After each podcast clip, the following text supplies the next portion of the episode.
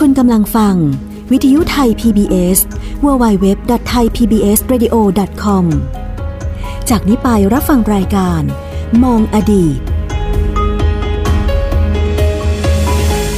สวัสดีครับคุณผู้ฟังทุกท่านครับ ต้อนรับเข้าสู่รายการมองอดีตครับ ผมใหญ่ชวัฒพยกพันธ์ทางวิทยุไทย PBS www.thaipbsradio.com ครับ คุณผู้ฟังครับเรื่องราวของประวัติศาสตร์เนี่ยนะฮะเราก็ต้องศึกษาต้องเรียนรู้นะครับคุณผู้ฟังก็เป็นสิ่งที่ เขาเรียกว่าอะไรนะ เป็นการหาข้อมูลแล้วก็หาสิ่งแล้วก็ประสบการณ์ที่สั่งสมเอาไว้แต่ก่อนเนี่ยนะฮะมาใส่สมองของเรา แล้วก็ให้เราได้รู้ว่าเกิดอะไรขึ้นนะฮะและที่สำคัญนำสิ่งที่อยู่ตรงนั้นเนี่ยมาปรับปรุงแล้วก็พัฒนาตัวเราได้เหมือนกันนะ บางคนอาจจะแบบเออศึกษาเพื่อความสนุกสนานก็ได้ หรือศึกษาเพื่อนำไปใช้ในชีวิตประจำวันก็ได้นะครับอย่างเช่นวันนี้เนี่ยนะฮะเราต้องแนะนำอาจารย์ที่คร่ำบอดอยู่ใน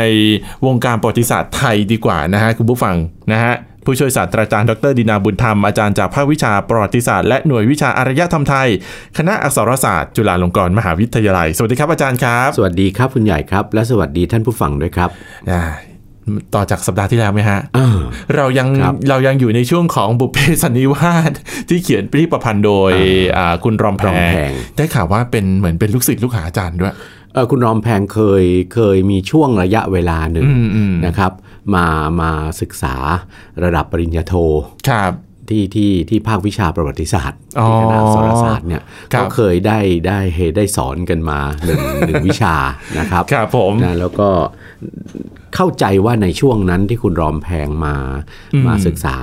ปริญญาโทเนี่ยเป็นช่วงเวลาที่กำลังเขียนเขียนเรื่องนี้พอเรื่องดีบุพเพสันนิวาสอยู่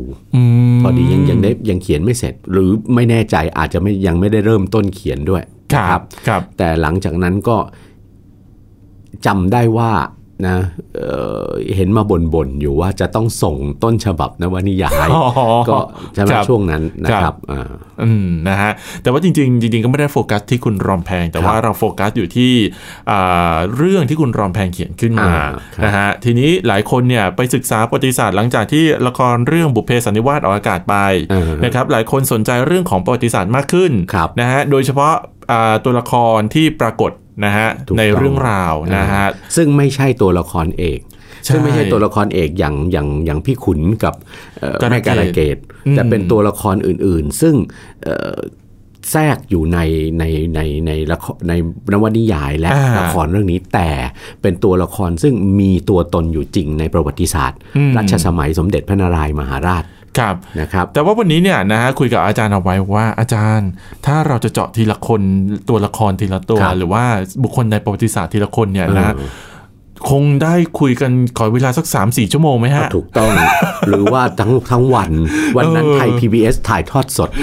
รายการของเรารายการเดียว แล้วก็ค่อยๆว่ากันไปทีละอ่าเอ่อเอ่อทีละท่านทีละท่านใช่นะฮะแต่ว่ามันก็เป็นอย่างนั้นไม่ได้ใช่และในขณะเดียวกันเวลาเนี้ยกระแสละครบุพเพสันนิวาสกำลังดังอืมเนี่ยเปรี้ยงปร้างอยู่เนี่ยคุณใหญ่ เราก็พบว่าในแต่ละเอ่ออะไรนะเอ่อหน่วยงานก็ครัมีบการนำเสนอหรือแม้แต่ท่านผู้ชม ท่านผู้ฟังที่เอ่อติดละครเรื่องนี้ครับอิคนรับกับละครเรื่องนี้นะจำนวนมากที่เดิมก็ไม่เคยได้สนใจใส่ใจวิชาประวัติศาสตร์มาก่อน ไม่เกี่ยวข้องกับเราไงมองอาจารย์ว่าเป็นเรื่องน่าเบื่อเรื่องไกลตัวด้วยซ้ใช่ใช่ำก็ยังหันมานะสนใจกับเรื่องราวในประวัติศาสตร์ ยุครัชสมัยสมเด็จพระนารายณ์มหาราชเนี่ยอย่างเรียกว่าเป็นกระแส กระหายใคร่รู้กันทีเดียวนะอ่าฮะแล้วก็โดยเฉพาะยิ่งถ้าเราไปดูในโซเชียลเน็ตเวิร์กครับเราก็จะเห็นว่าแต่มีมีทั้ง Facebook เว็บไซต์ของอืมบุคคลต่างๆเนี่ยที่แชร์ความรู้เรื่องนี้กันเนี่ยครับนะสนั่นหวันไหวไปหมดเลย อาจารย์ใช่ไหมถามนิดนึงครับในฐานะอาจารย์เนี่ยเป็นนักประวัติศาสตร์เป็นอาจารย์ที่สอนประวัติศาสตอืร์มด้วยพอกระแสเหล่านี้มามีคนสนใจประวัติศาสตร์มากครับขึ้นความรู้สึกอาจารย์เป็นยังไง ความรู้สึกเนี่ยเอ่อ ความรู้สึกรู้สึกอย่างนี้ ในฐานะคนที่อยู่กับวิชาประวัติศาสตร์อ่าฮะนะศึกษาเล่าเรียนวิชาประวัติศาสตร์มาตั้งแต่ตั้งแต่ยังเป็นนิสิตนักศึกษาครับใช่ไหมอยู่กับวิชานี้ทำมาหากินอืมด้วยด้วยด้วยวิชานี้มาเนี่ยนะครับ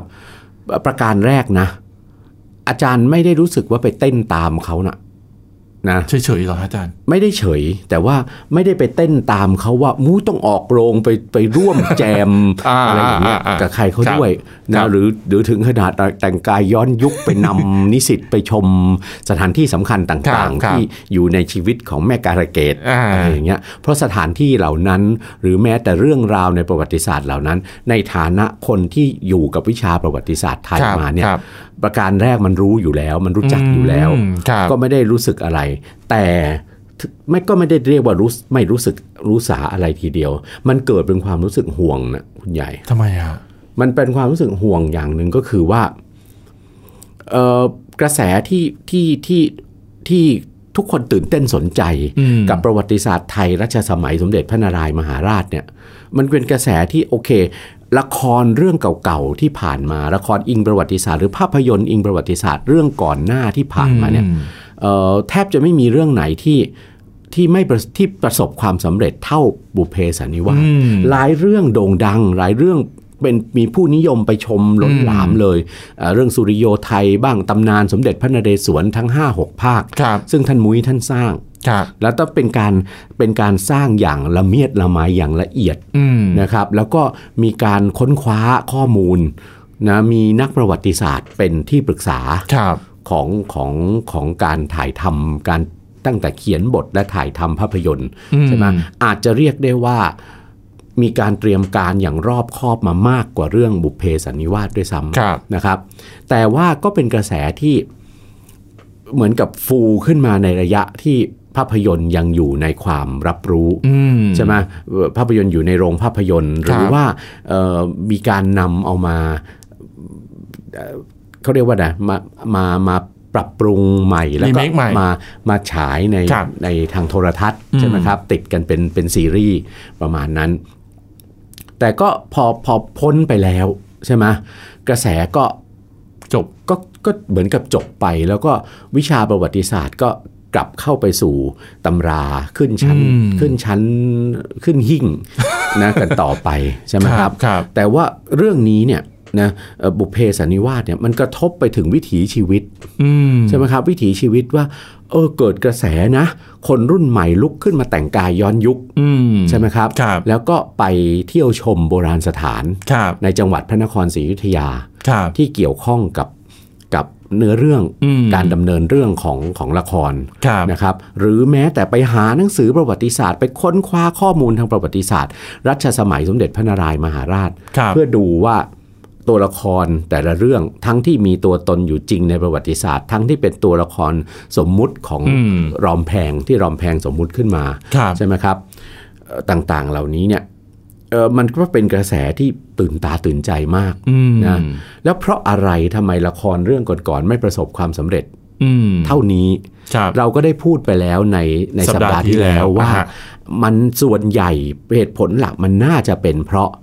เอ่อละครหรือภาพยนตร์เรื่องก่อนๆหน้านั้นอืมเป็นละครที่เน้น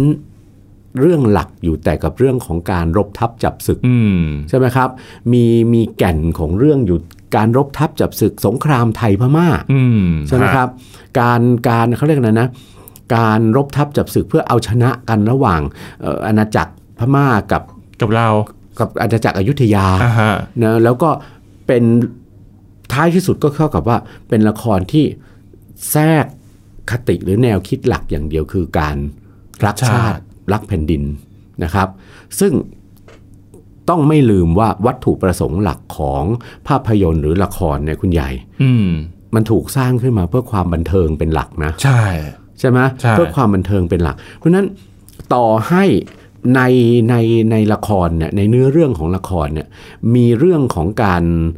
ความรักรักใคร่ใคร่ชิงรักหักสวาดครับอะไรต่างๆเนี่ยอยู่ในละครในภาพยนตร์ที่ว่าด้วยเรื่องของการรบทับจับศึกสงครามไทยพม่าเนี่ยนะจะเรื่องพระสุริโยไทยก็ดี สมเด็จพระนเรศวรก็ดีบางระจันก็ดีเนี่คยรับอะไรต่างๆเนี่ยแต่แก่นหลักมันก็ยังเป็นเรื่องของการปลุกกระแสความรักชาติอืมนะซึ่งตรงนี้เนี่ยเอ่อจะเรียกได้ว่ายังไงอะเอ่อ บางครั้งเนี่ยการปลุกกระแสความรักชาติรักแผ่นดินโดย โดยชูประเด็นเรื่องของสงครามไทยพม่าเนี่ยครับมากจนเกินไปเนี่ยมันมีสิทธิ์ที่จะทำให้คนที่เสพสื่อต่างๆเหล่าเนี้หลงทางไปได้ แล้วก็หลงกันมาตลอดอืมหลงโทษครับพม่านะถึงขนาดหลงโทษเพื่อนประเทศเพื่อนบ้านประเทศนี้ว่าเป็นอะไรเป็นศัตรูคู่อาฆาตนะ เป็นรัฐคำว่ารัฐคู่สงคราม เป็นศัตรูคู่อาฆาตจองเวรจองกรรมประเทศไทยมาตลอด แล้วที่สำคัญที่สุด ทึกทักกันไปถึงขนาดในประวัติศาสตร์พม่าว่า การที่ประเทศพม่านะตกเป็นอาณานิคมของอังกฤษครับนะเป็นเพราะเนี่ยแหละเวรกรรมไปทำกับกรุงศรีอยุธยาไว้เออมีคนไทยจำนวนไม่น้อยที่คิดแบบนี้จริง ๆ คุณใหญ่ อันนี้เชื่อมองอาจารย์ประวัติศาสตร์แบบนี้จริงอ่าๆแต่ ถึงบอกว่าเป็นเป็นเรื่องอันตรายนะครับการนำเสนอประวัติศาสตร์ที่มีความใส่เรื่องของแนวคิดเกี่ยวกับความอืมขัดแย้งระหว่างรัฐไทยเรากับประเทศเพื่อนบ้านเนี่ยครับมันมีส่วนที่จะทำให้กระทบกับความเข้าใจอืมเพื่อนบ้านเนี่ยโดยเฉพาะในท่ามกลางกระแสที่เราต้องการความเป็นประชาคมอาเซียนอยู่ในเวลาครับนี้เนี่ยครับมันอันตรายนะ ใช่ แต่บุพเพสันนิวาสไม่ได้เสนอ สิ่งนี้ไงครับบุพเพสันนิวาสนำเอาประวัติศาสตร์ รัชสมัยสมเด็จพระนารายณ์มหาราช มาเป็นฉากของเรื่องอืมมาเป็นสภาพแวดล้อมของเรื่องอืมแล้วที่สำคัญที่สุดประวัติศาสตร์ รัชสมัยสมเด็จพระนารายณ์มหาราชเนี่ยซึ่งมีระยะเวลาอยู่ประมาณ 31-32 ปีครับในรัชสมัยเนี่ยเป็นรัชสมัยที่ไม่มีบริบทของการศึกสงครามเข้ามาอืมไม่ใช่ไม่มีเลยครับแต่ ไม่บริบทของการทำศึกสงครามไทยพม่าหรือสงครามระหว่างไทยกับเอ่อดินแดนอื่นอืมๆนะเป็นฮะเพื่อนบ้านรัฐอื่นๆเนี่ย ไม่มีฉากของการสงครามเข้ามากวนใจครับต้องเรียกอย่างเงี้ยครับเข้ามากวนใจผู้ศึกษาหรือผู้ดูกำลังมองประวัติศาสตร์รัชสมัยนี้ จนมีความรู้สึกว่าอะไรเอาอีกแล้วหรืออืมรบทับจับศึกกันอีกแล้วเหรอครับใช่ไหมครับ แต่ประ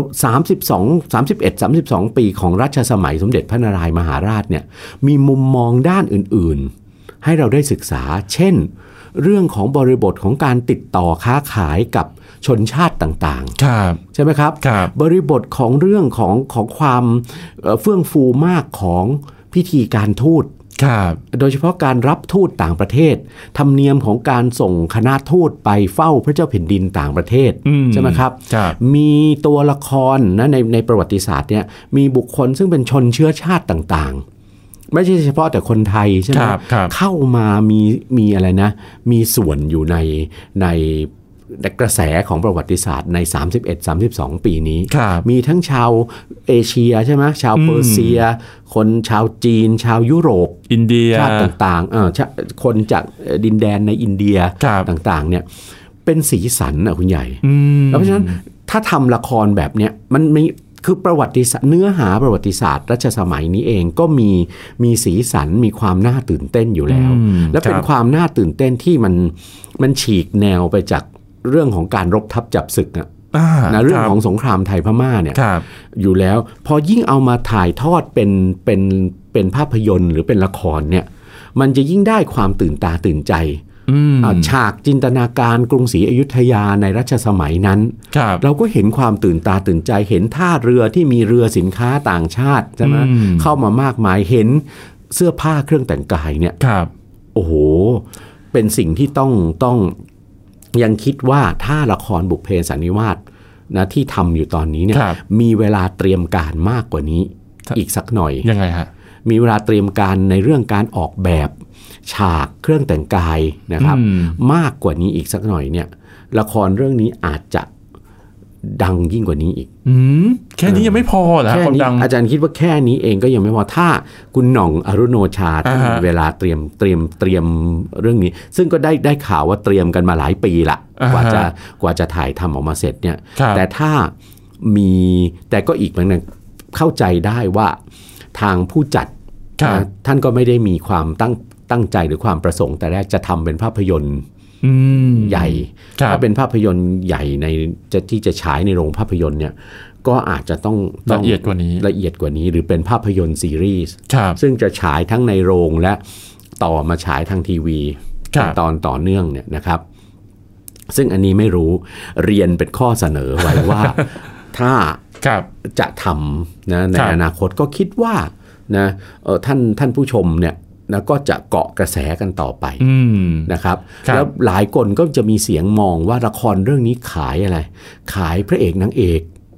ดังได้เพราะขายพระเอกนางเอกไม่เชื่อ ไม่ไม่ไม่ได้มองแบบนั้น ผมว่าดังได้เพราะว่าพี่ผินพี่แย้มละฮะด้วยรวมรวมอะไรต่างๆ เข้าใช่มาแต่ใช่ทั้งนี้ทั้งนั้นหลักๆ อาจารย์มองว่าก็เป็นประวัติศาสตร์รัชสมัยสมเด็จพระนารายมหาราชเนี่ยครับประวัติศาสตร์รัชสมัยสมเด็จพระนารายมหาราชนั้นเนี่ยถือว่าเป็นประวัติศาสตร์ช่วงสำคัญอืมนะอีกช่วงหนึ่งในประวัติศาสตร์ไทยยุคก่อนสมัยใหม่นะครับครับ เป็นประวัติศาสตร์ที่สะท้อนถึงความความเจริญรุ่งเรืองของบ้านเมืองครับ นะซึ่งมีกรุงศรีอยุธยาเป็นศูนย์กลางอำนาจอืมศูนย์ฮะกลางความเจริญทั้งหลายครับใช่ไหมครับกรุงศรีอยุธยาเวลานั้นได้รับนะได้รับการยอมรับได้รับเอ่อการมองอย่างให้เกียรติมองอย่างเอ่อแสดงสะท้อนให้เห็นถึงความเจริญความเป็นศูนย์กลางใช่คไหมรับครับ ของราชธานีแห่งนี้ ทั้งจากบ้านเมืองซึ่งเป็นเพื่อนบ้านในรัฐเอเชียตะวันออกเฉียงใต้ด้วยกันอืมหรือชาวต่างชาติที่มาจากดินแดนโพ้นทะเล ทั้งครับทางตะวันออกและทางเอ่อโลกตะวันตกครับใช่ไหมครับ มีหลักฐานมากมาย เป็นประวัติศาสตร์อีกยุคหนึ่งที่มีหลักฐานเป็นลายลักษณ์อักษรครับไม่ได้อยู่แต่เฉพาะเพียงในอะไร ในจดหมายเหตุหรือในพระราชพงศาวดารกรุงศรีอยุธยาครับครับ แต่มีหลักฐานของชาวต่างชาติอืมนะครับ หลายชาติหลายภาษา อ๋อนะคือคือคือไม่ใช่มีเฉพาะเรา ถูกต้องความน่าตื่นเต้นของประวัติศาสตร์รัชสมัยสมเด็จพระนารายณ์มหาราชเนี่ยครับไม่ได้อยู่ในพระราชพงศาวดารเท่านั้น พระราชพงศาวดารเอ่อกรุงศรีอยุธยาเนี่ย นะก็มีก็บันทึกแต่เพียงเรื่องอะไร เรื่องพระราชกรณียกิจอืมเรื่องเรื่องสู้รบส่วนใหญ่ที่เกิดขึ้นในอะไร ราชสำนักอืมนะครับ แต่หลักฐานต่างชาติโดยเฉพาะบันทึกของบัตรหลวงและผู้ที่มาในคณะทูตครับฝรั่งเศสเนี่ยเข้ามาในรัชสมัยนี้เนี่ยบันทึกอย่างละเอียด โดยเฉพาะบันทึกลงไปจนกระทั่งถึงตัวตนของขององค์พระมหากษัตริย์อืมสมเด็จพระนารายณ์มหาราชเนี่ย ราชทูตฝรั่งเศส ราชทูตหรือหรือขุนนางเปอร์เซียที่รับราชการอยู่ในกรุงศรีอยุธยาครับนะครับ บัตรหลวงฝรั่งเศสก็บันทึกถึงนะองค์สมเด็จพระนารายณ์มหาราชเนี่ยพระราชประวัติตั้งแต่ครั้งยังทรงพระเยาว์อะอ๋อครับนะยังทรงเป็นพระเจ้าลูกยาเธอ ในรัชกาลสมเด็จพระเจ้าประสาททองเนี่ยครับนะมีพระจริยวัตรยังไงอะไรต่างๆเนี่ยรายละเอียดอย่างเนี้ย อย่างอย่างเช่นที่ว่าเนี่ยในบันทึกของต่างชาติเนี่ยครับเราไม่อาจเห็นได้ เราไม่อาจพบได้ตลอดครอบคลุมตลอดสมัยอืมที่กรุงศรีอยุธยาเป็นราชธานีครับ เพราะฉะนั้นรัชสมัยนี้จึงเป็นรัชสมัยที่ที่เต็มไปด้วยข้อมูลหลักฐานอืมครับที่เป็นลายลักษณ์อักษรครับแล้วโดยเฉพาะอย่างยิ่งบันทึกข้อมูลหลักฐานเนี่ย ยิ่งเป็นบันทึกของชาวตะวันตกด้วยแล้วเนี่ยคุณใหญ่ครับนะเราก็เคยพูดกันมาแล้ว รายการเราเป็นรายการมองอดีต ใช่ เป็นการมองอดีตและการบันทึกอดีตนะอืมของในในกรณีของโลกตะวันตกเนี่ยครับมองอดีตและบันทึกอดีตที่ต้องยืนอยู่บนพื้นของการรายงานข้อเท็จจริง อืมครับ ให้มากที่สุดครับแต่แน่นอนจะจะไม่มีการใส่สีตีไข่อะเป็นไปไม่ได้ เพราะอะไรรู้ไหม เพราะว่าชาวตะวันตกเหล่านี้เนี่ยคุณใหญ่ที่มีโอกาสได้เดินทางออกมาจากทวีปยุโรปเนี่ยข้ามน้ำข้ามทะเลไกลแสนไกลด้วยเวลายาวนานเนี่ยครับมาถึงดินแดนในโลกตะวันออกเนี่ยนะอย่างกรุงศรีอยุธยาเนี่ยดินแดนในโลกตะวันออกมันเป็นดินแดนที่เต็มไปด้วยสีสันของใหม่ เออ สีสันของใหม่เป็นแล้วที่สำคัญที่สุดชาวยุโรปเนี่ยโดยเฉพาะชาวยุโรปในช่วงเวลานั้นเนี่ยอืมเป็นกลุ่มที่รักการผจญภัยอ๋อรักการฮะที่จะเรียนรู้ รับข้อมูลที่เกี่ยวข้องกับบ้านเมืองหรือ หรือที่อยู่อยู่คนละซีกโลกครับนะที่มีความตื่นเต้นของการได้ผจญภัยออกมาจากการเดินทาง แล้วก็การที่มาอยู่ในสังคม ซึ่งเป็นคนละโลกกับโลกของยุโรปอืมได้ครับพบได้เห็นอะไรต่างๆบันทึกต่างๆ เหล่านี้เนี่ยคุณใหญ่ในท้ายที่สุดเมื่อคณะทูตคณะบัตรหลวงนะครับ หรือผู้ที่มาในเรือสินค้าเนี่ยนะแล้วรักการบันทึก มีครับใจรักการบันทึกเนี่ยเดินทางกลับไปยุโรปเนี่ย คนเหล่านี้รวยเลยนะทำไมอะรวยเพราะอะไร บันทึกต่างๆ ที่เขาบันทึกไปเนี่ยคุณใหญ่เขาไปพิมพ์ขายอ๋อครับอ่ฮะเขาไปพิมพ์ขายนะคุณใหญ่เออไม่จำไม่จำเพาะด้วยว่าจะเป็นชนชาติไหนครับครัเป็บนฝรั่งเศส เป็นอังกฤษ เป็นดัตช์อืมนะครับ เป็นโปรตุเกส ครับบันทึกเหล่านี้เมื่อกลับไปถึงยุโรปอะเขาไปตีพิมพ์ขายในประเทศเขา เป็นหนังสือที่วางขาย เพราะคนกระหายใคร่รู้เรื่องของการออกไปผจญภัยนอกทวีปอืมยุโรปใช่ไหมครับครับ ตั้งแต่ศตวรรษที่ 15 มาจนเอ่อ18 19เนี่ยคนกระหายใคร่รู้เรื่องเหล่านี้นะอืมแล้วที่สำคัญที่สุดเขาไม่ได้ไปพิมพ์ขายในภาษาเดียว คือภาษาของของผู้บันทึกเท่านั้นครับนะครับ แต่ยังได้รับการแปลเป็นภาษาอื่นอ๋อๆ อย่างจดหมายเหตุราชทูตหรือบัตรหลวงฝรั่งเศสเนี่ยที่เข้ามาในกรุงศรีอยุธยาเนี่ยคุณใหญ่เขาเอากลับไปเนี่ยพิมพ์เสร็จเป็นภาษาฝรั่งเศส มีคนเอาไปแปลต่อเป็นภาษาอังกฤษก็มีอืมนะครับ ลักษณะนั้นแล้วเนี่ยที่สำคัญอันนี้คือแหล่งข้อมูลนะประวัติศาสตร์รัชสมัยสมเด็จพระนารายณ์มหาราชครับมีทั้งอยู่ในรูปที่เป็นบันทึกต่างชาติ เป็นเอกสารไทยอยู่ในพงศาวดารจดหมายเหครัตุบแล้วยังมีอะไรอีก มีกวีนิพนธ์อ่าครับคือวรรณคดีเรื่องต่างๆ ที่ครับเกิดขึ้นในรัชสมัยนี้ เป็นอีกรัชสมัยหนึ่งซึ่งมีการมีความรุ่งเรืองของงานประพันธ์อืมงานงานวรรณกรรมครับนะครับ เกิดขึ้น ก็งานวรรณกรรมเหล่านั้นก็ให้ข้อมูลให้รายละเอียดที่เกี่ยวข้องครับนะครับ เพราะฉะนั้น 31-32 ปีนี้เป็นรัชสมัยที่เต็มไปด้วยหลักฐานข้อมูลอืมแต่ก็อีก สิ่งที่น่าเป็นห่วงก็คือยังไงฮะเวลาเนี้ยมีมีมีการแชร์กันมากเลยในโลกโซเชียลใช่ไหมครับเอ่อหยิบหยิบหลักฐานบันทึกนั้นบันทึกนี้ซึ่งหลายฉบับโดยเฉพาะบันทึกของชาวต่างชาติเนี่ยหลายฉบับได้รับการแปลเป็นภาษาไทยแล้วอืมนะครับครับแต่ก็อีกไม่ได้หมายความว่าการแปลเหล่านั้นจะเป็นการถ่ายทอด สารที่ผู้บันทึกน่ะต้องการจะสื่อถึงผู้อ่านได้จริงยังไงฮะๆก็เป็นเพียงการแปลภาษาอ๋อ ใหญ่ฮะฮะฮะนะจากภาษาฝรั่งเศส จากภาษาอังกฤษออกมาเป็นภาษาไทย แต่มันไม่ได้แต่ออีกธิเหมือนบากันยว่าอะไรอย่างงี้ใช่ไหมมันอธิบายไงแต่ว่าสิ่งที่เป็นห่วงก็คือผู้ที่อ่านเนี่ยอ่านโดยไม่มีโดยไม่ใช้สิ่งที่เรียกว่าความคิดอืมในเชิงประวัติศาสตร์อืมครับนะครับ จะอ่านแล้วเชื่อไปหมดอ๋อเหมือนกับเราอ่านพระราชพงศาวดารเนี่ยครับพระมหากษัตริย์องค์ไหนองค์นี้องค์นี้ในอดีต เป็นมายังไง มีพระจริยวัตรยังไงนะอะไรต่างๆเนี่ยแล้วก็มีคนจำนวนมากซึ่งเชื่อหมดเลยครับใช่ไหมครับครับโดยที่ไม่ได้พิจารณาในประเด็นประเด็นโดยโดยโดยโดยวิธีการทางประวัติศาสตร์ อย่างน้อยๆแล้ววิธีการทางประวัติศาสตร์ของคนเรียนประวัติศาสตร์เนี่ยครับท่านสอนว่านะหลักการของวิชาประวัติศาสตร์ก็คือ ไม่ว่าเราจะอ่าน นะเราจะได้ข้อมูลมาจากการอ่านการฟังการอืมสัมภาษณ์ครับใด ๆก็ตามนะครับ จริง ๆ จะว่าไปแล้ววิชาประวัติศาสตร์เนี่ยสอนให้คนนิสัยเสียนะทำไมอะคือเป็นคนไม่น่ารักเลย ไม่เชื่ออะไรง่ายอ๋อๆไม่ให้เชื่ออะไรง่ายอ่าๆวิชานี้เนี่ยอ่าคืออ่านแล้วต้องตั้งคำถามกับทุกประโยค ทุกย่อหน้าที่ได้อ่านผ่านไปว่า อย่างน้อยก็คือแล้วทำไมถึงเกิดอย่างนี้ หนึ่งนะเหตุการณ์ถ้าเป็นประโยคเป็นย่อหน้าที่กล่าวถึงเหตุการณ์ก็ทำไมเหตุการณ์นี้ถึงเกิดไม่มีอะไรเหตุเพผลราะอะอะไรไรเกิดได้อะไร เพราะอะไรเชื่อมโยงกับเหตุการณ์ในอนาคต เชื่อมโยงกับเหตุการณ์ในอดีตก่อนหน้านั้นยังไง แล้วที่สำคัญบางครั้งถ้าเป็นคำพูดการรายงานคำพูดอะไรต่างๆ คนคนนี้พูดจริงหรือเปล่าเนี่ยพูดเกินไปหรือเปล่า พิสูจน์ยากไปอีกอาจารย์ ไม่ยากหรอกอืมมันจะมีวิธีที่ว่าถ้า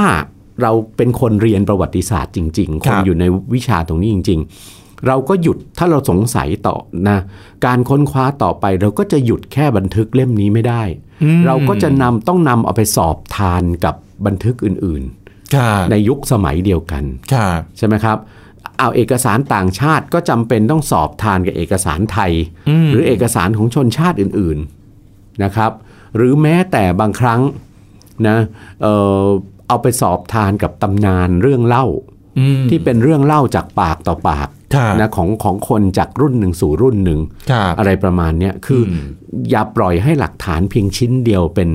เป็นคนเล่าเรื่องครับนี่คือคือคือคือการทำงานของของผู้ศึกษาวิชาประวัติศาสตร์นี่อืมรัชสมัยสมเด็จพระนารายณ์มหาราชเนี่ยอย่างที่บอกแล้วว่า เรื่องของการสงครามไทยพม่าไม่ใช่เรื่องใหญ่ครับไม่ใช่ไม่มีสงครามไทยพม่ามีครับแต่เห็นไหมว่ากลืนหายถูกกลืนหายไปใน